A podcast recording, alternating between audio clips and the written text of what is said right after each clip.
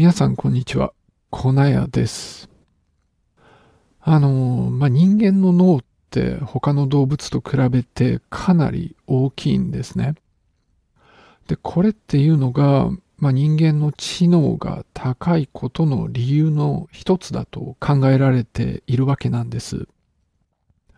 で、最近発表された研究でですね、まあ、人間の脳がどうしてそんなに大きくなったのかっていう、その理由が分かったかもしれないっていう話があったんです。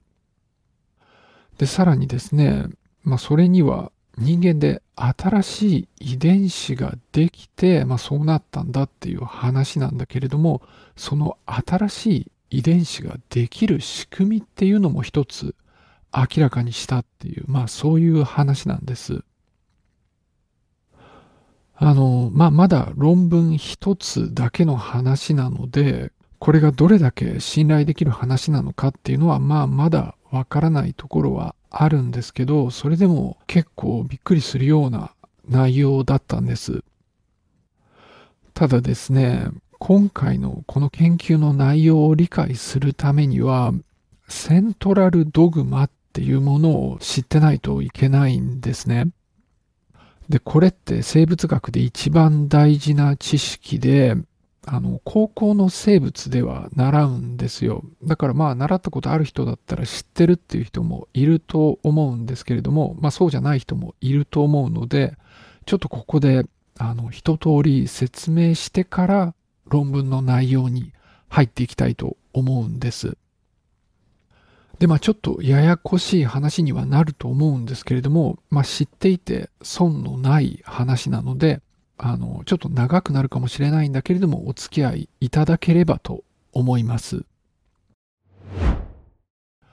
あの、まあ人間を含めて生き物っていうのは親と子がまあかなり似てるんですよね。で、それはまあ遺伝するからっていうことなんですけれども、その遺伝子っていうものが親から子へ伝わっているっていうことなんですよ。で、まあこれは知ってる人も多いと思うんですけれども、この遺伝子の実体がですね、DNA っていう物質なんです。で、DNA っていうのはですね、同じような小さな構成要素がたくさん連なってできているんですね。だから、まあ、あの、レゴのブロックがこう、どんどん繋がって長く伸びていくみたいな、まあ、そういう感じなんです。で、似たようなって言ったんですけれども、全く同じものがどんどん繋がっているわけではなくて、そのブロックになるものが4種類あるんです。で、それが頭文字からですね、A, T, G, C の4種類っていう風になってるんです。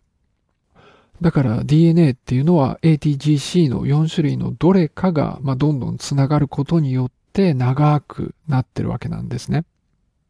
で、まあそういうふうにこう文字がありますから、あの遺伝子配列なんて言って呼ばれるわけなんです。で、この DNA っていうのがものすごく長いんですよ。で、その人の細胞が持っている DNA っていうのは全部で3ギガ個つながっているんです。だから 3×10 の9乗個分だけあるっていうことなんです。全部が一つながりになってるわけではなくて、あの人の場合だと、まあ、40数個に分かれているんだけれども、それでも一個一個が、まあ、めちゃくちゃ長いわけなんです。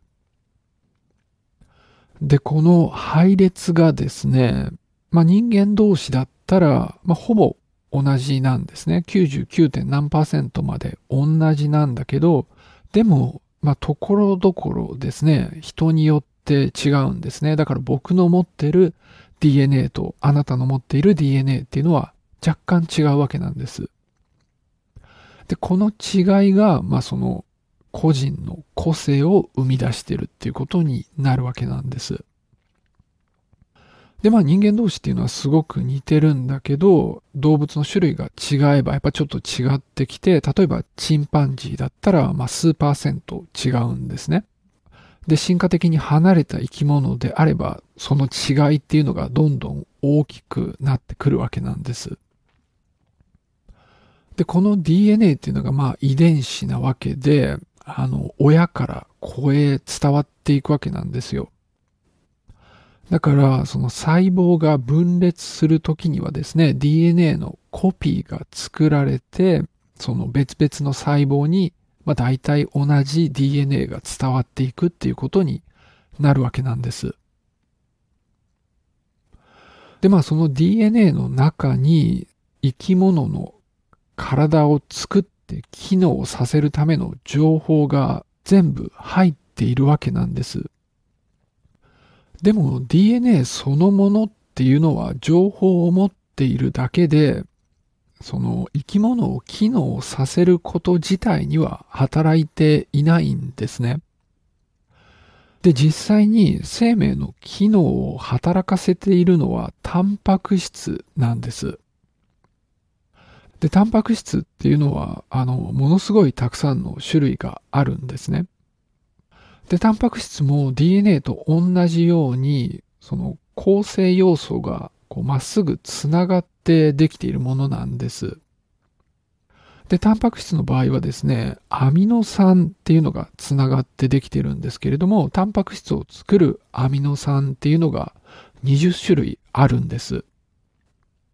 で、このタンパク質の配列っていうのは DNA の情報をもとに作られていくんですね。で、タンパク質っていうのは、あの、DNA よりももっと構造が複雑で、で、しかもアクティブなので、生命の活動を作り出すことができるわけなんです。ただ、そのタンパク質っていうのは DNA ほどは長くなくって、その DNA の配列上にどれぐらい長いタンパク質を作るのかっていう情報も含まれているんですね。それで実際タンパク質はですね、数百個か数千個ぐらいのアミノ酸がつながったものっていうのが多いんです。だから長い DNA があって、そのごく一部でタンパク質の情報っていうのが保持されているんですけれども、その一つのタンパク質の情報がある DNA の部分を一つの遺伝子って呼ぶんです。というわけで DNA があってその中にタンパク質の情報があるっていうところまであの分かったわけなんですけれどもあの、こっからですね、タンパク質がどんな風に作られるのかっていう話をちょっとしていきます。で、まずですね、DNA の情報が RNA っていう DNA とよく似たあの分子に書き込まれるんですね。だから DNA ってすごく長いんだけど、そのごく一部の情報を写し取った RNA というのが作られるんです。で、その後にですね、この RNA の情報をもとにタンパク質が合成されるんです。で、こんな風にですね、DNA の情報をもとに RNA が作られて、で、RNA をもとにタンパク質が作られるっていう、このことをですね、セントラルドグマって言うんです。で、これは全ての生物で共通して行われていることで、生命の基礎になる現象なんですね。じゃあ次はですね、DNA、RNA、タンパク質っていうのがどこにあるのかっていう話をちょっとしていこうと思います。あの、生き物の体っていうのは細胞からできているんです。あの、菌みたいな一つの細胞でできている生き物もあるんですけれども、まあ、動物とか植物っていうのはたくさんの細胞からできているんですね。だから動物であれば、その体がですね、こう、たくさんの小さな部屋に分かれていて、で、それを細胞って呼ぶんです。で、DNA なんですけれども、このすべての細胞が1セットずつ DNA を持っているわけなんです。だから人間であればさっき言ってた3ギガの情報がですね、すべての細胞の中にあるんです。まあ、ちょっと一部例外があってですね、赤血球とかって DNA を持ってないんですよ。まあ、そういうのもあるんだけれども、基本的には一つの細胞が全ての DNA を持ってるっていう状態にあるんですね。で、この細胞なんですけれども、DNA がしまわれている場所っていうのがあるんですね。で、それを核って言うんです。で、今のセントラルドグマの話にですね、場所っていうのをちょっと考えていくと、まあ今話したように DNA っていうのは核の中にあるんです。で、この DNA から RNA が作られるわけなんですけれども、それはまあ核で行われるんですけれども、RNA が作られると、RNA は核から出ていくんですね。で、その核の外で RNA をもとにタンパク質が作られるんです。で、この作られたタンパク質っていうのは細胞の中のいろんな場所に移動していって、で、細胞にとって必要な機能を担っていくと。まあ、そういうふうになっているんです。というわけで、以上の説明がですね、遺伝子とは何か、そして遺伝子が働くっていうのはどういうことなのかっていう説明だったんです。どうでしょうか？その細胞の中で起きていることのイメージが、まあ、少し湧いたんであればいいなと思うんです。で、これってまあ生命の働きの中で一番大事なやつなんですね。まあでもちょっとあの短い時間だったし、説明がま言葉だけで下手なところもあったんで、まあちょっとよく意味がわかんなかったっていう人もいると思うんです。あの、詳しく知りたいと思う人はですね、こういうのを説明したサイトとか、あの動画とかっていうのがたくさんあるので、まあぜひセントラルドグマで検索してみてください。では、いよいよですね、ちょっと今回紹介したい論文の話に入っていきます。で、今話したように DNA から RNA が作られて、RNA はタンパク質の情報を持っているわけなんですけど、中にはですね、タンパク質の情報を持っていないやつっていうのもいるんです。で、こういうのをノンコーディング RNA って言うんですけど、まあ何してるかよくわかんないんですね。だからなんかゴミみたいなものではないかって考えられているんです。でも今回の論文はですね、このノンコーディング RNA が新しい遺伝子を生み出すのに関係しているっていう、まあそういう話なんですね。で、しかも、これがですね、人間の脳が大きくなったのに関係していたんではないかっていう、そういう話なんです。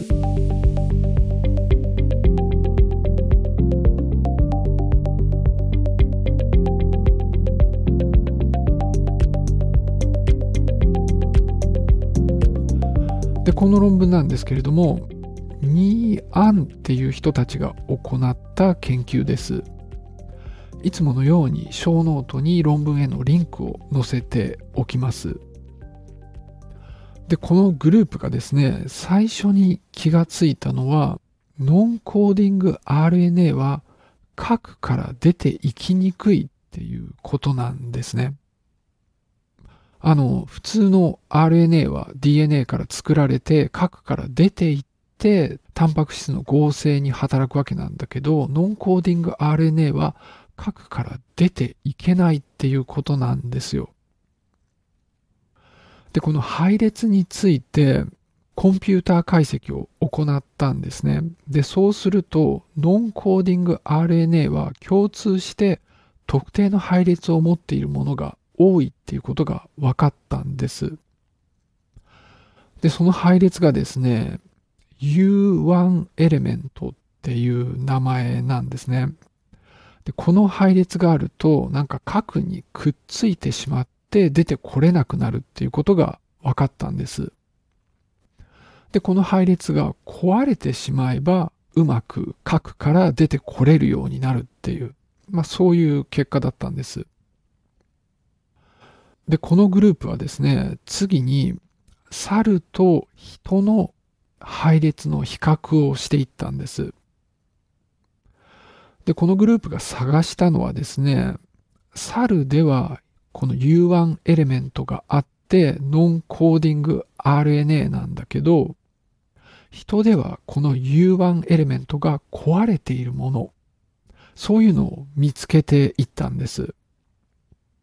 で、そういうものっていうのは、人では U1 が壊れているから、核から出てくるはずなんですよね。で、そうすると、この RNA もタンパク質の合成に使われるようになるっていうことなんです。で、そうすると、猿は持ってないんだけど、人では持ってる遺伝子、人では持ってるタンパク質っていうことになって、人でだけ働いている遺伝子っていうのが見つけられるっていう考えなんですね。で、このグループ、そういう遺伝子をいくつか見つけてきたんですけど、そういう遺伝子を培養細胞で作らせてみたんです。その培養細胞の中にはですね、神経細胞の塊みたいなものを作ることができるやつがいるんです。だからなんかすごく小さい脳みたいなものを作らせることができるんですね。で、この遺伝子をそういう細胞に入れてみると、この神経細胞の塊っていうのが少し大きくなったそうなんです。で、さらにこのグループはですね、この人でだけ U1 が壊れている遺伝子をですね、マウスの脳の細胞で作らせてみたんです。で、そうしたらですね、なんかマウスの脳が少し大きくなったそうなんです。で、このことからこういった遺伝子は脳を大きくする作用があるっていうことが考えられるわけなんです。で、さらにこのグループはですね、なんかこの遺伝子を作らせたマウスは少し頭も良くなっていた。まあそんなことも言っていたんです。で、この研究の結果をまとめるとですね、猿にはないんだけど、人では働いている遺伝子があって、で、その遺伝子は脳を大きくする作用があるっていうことが分かったっていうことなんですよね。だからひょっとしたらこの遺伝子は人間の脳が大きくなったその理由なのかもしれないっていうことなんです。さらにこの研究はですね、こういった遺伝子が猿では遺伝子ではなかったんだけれども、人で急に働くようになって新しい遺伝子ができたっていうことも示しているわけなんです。その、新しい遺伝子ができる時っていうのは、遺伝子が重複してできることが多いっていうのがすでに分かっていたんです。あの、もともと一つの遺伝子だったものが何かの加減でそのコピーができて、で、そのコピーが少しずつ変わっていくことによって、新しい働きを持った遺伝子になるっていう、まあそういうことが起きることが多いんです。なんだけど今回の研究ではですね、ノンコーディング RNA っていう役に立たないものがあって、で、それが突然機能のあるものに変わることによって新しい遺伝子ができることがあるっていう、まあ、そういうことを示しているんですね。で、これまで植物なんかではそういうことがよく起きるっていうことが分かってたんですけれども、今回の研究ではですね、それが、ま動物でも起きているし、しかも進化にとって重要である可能性が示されたっていう、そういう興味深い研究だったんです。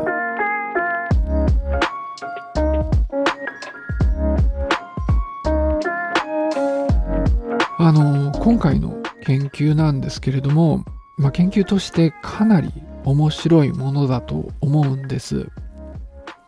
なんだけど、やっぱりちょっと前提になる知識があって、今回はですね、ちょっと頑張ってその前提になる部分から説明していくっていう形にして、だからその分ややこしかったと思うんです。でもそれでもしこの研究の面白い部分がちゃんと伝わったんであれば嬉しいなと思います。じゃあ今日はこの辺で終わりにしたいと思います。最後までお付き合いありがとうございました。